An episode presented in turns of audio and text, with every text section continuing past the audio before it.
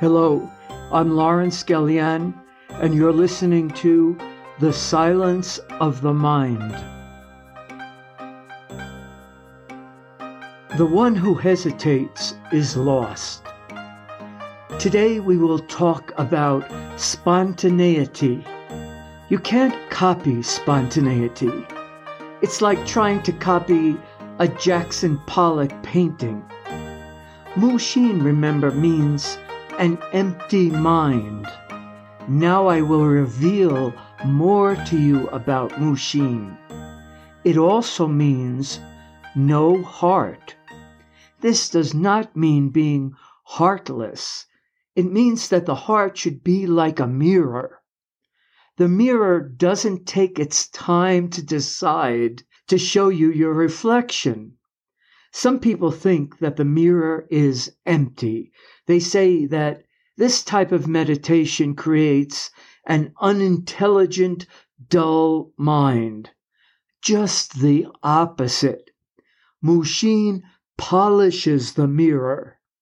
After practicing Mushin, finally all the dust and dirt on the mirror is removed and the mirror then can reflect everything back in a brilliant and clear way. The mirror is spontaneous, instantaneously spontaneous. There is no delay. When you look into a mirror, instantaneously you see your reflection. There is no lag time. We might say, in very modern terminology, that you cannot be inhibited and practice Mushin. Alan Watts said that to master Mushin, you need the quick thinking of a great comedian. I think that's a brilliant description. If you start feeling guilt, shame, and thinking about what the audience is going to think, then you have lost the moment. That is not to say that the comedian does not have any rules or system to his or her humor. The comedian is both disciplined and spontaneous. It is the same with a jazz musician or an actor who is improvising on stage. The musician and the actor has spent years honing his or her craft. Yet, when the moment comes that he or she is on stage, then the discipline of years of training must operate on the unconscious level. But the spontaneity of the artist is also in touch with his or her unconscious in terms of what they are playing on the piano or saying to the other actor on stage. In other words, their minds are responding at lightning speed like the mirror. So there is something powerfully unconscious about the art of Mushin, about Chan Buddhism, about no thought. Many of you know that the unconscious is in control of us 90 to 95% of the time. The unconscious makes the decision fractions of a second before our conscious mind, quote unquote, thinks it has made the decision. We practitioners of the silence of the mind acknowledge that the unconscious exists and that the unconscious plays a huge role in our lives. We work to free ourselves from the unconscious monologues inside us. These monologues are constantly judging ourselves, judging others, judging the things around us. Our unconscious contains the shadow that Jung talked about, which is full of false information about the world. sick things that were placed into our minds by maybe our parents, our church, the culture, and the other people around us.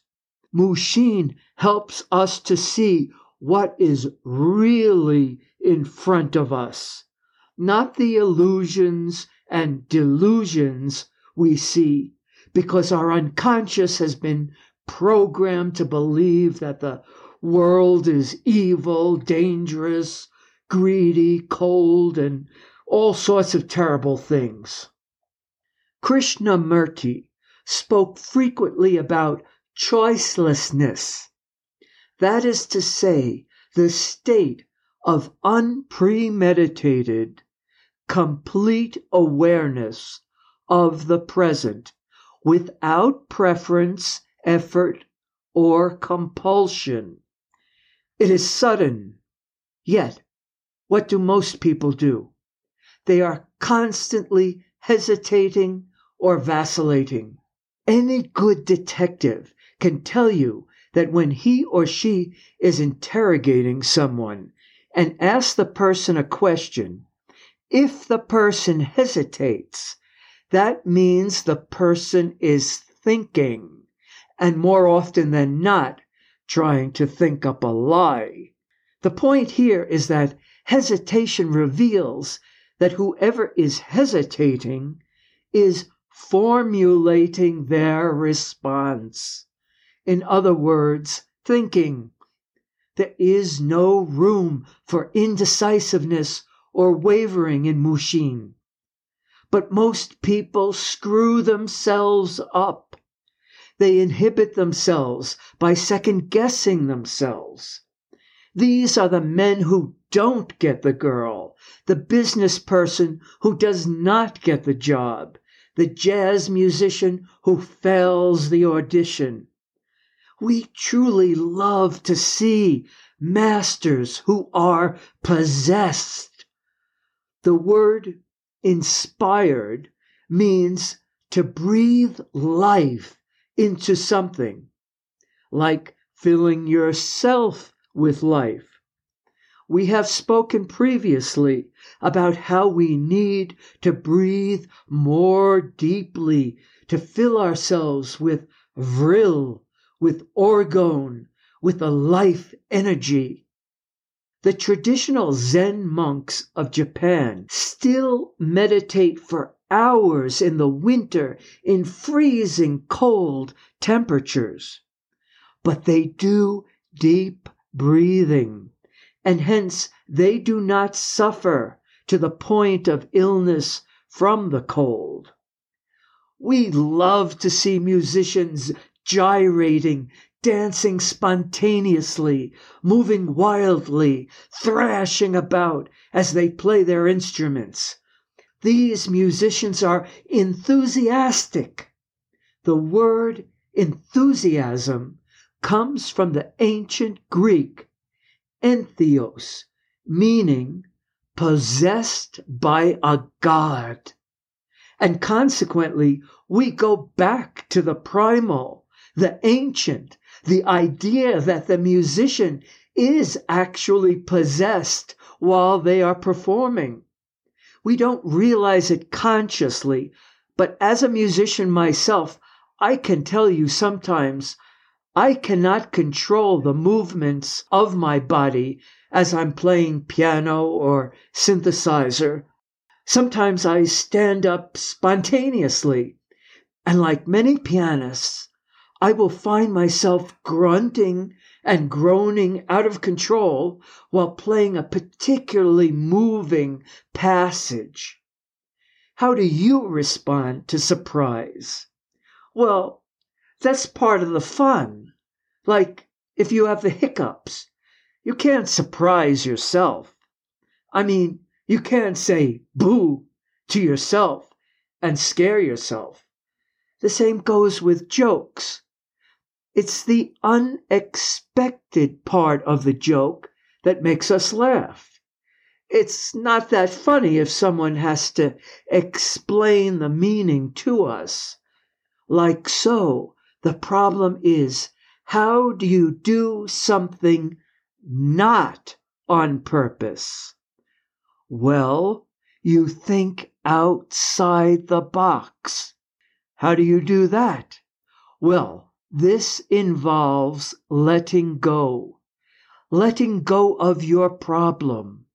Stop ruminating over your problem. Be here now. Live in the present. That's how you let go of your problem. It takes work. I've warned you that it might take three seconds or it might take 30 years to learn this, but it's worth it because suddenly, out of the silence of the mind, a kind of magic arises, a kind of enlightenment. Your world will explode into something new. In Zen, they have something called koans, mysterious questions like From what direction comes the sound of one hand clapping?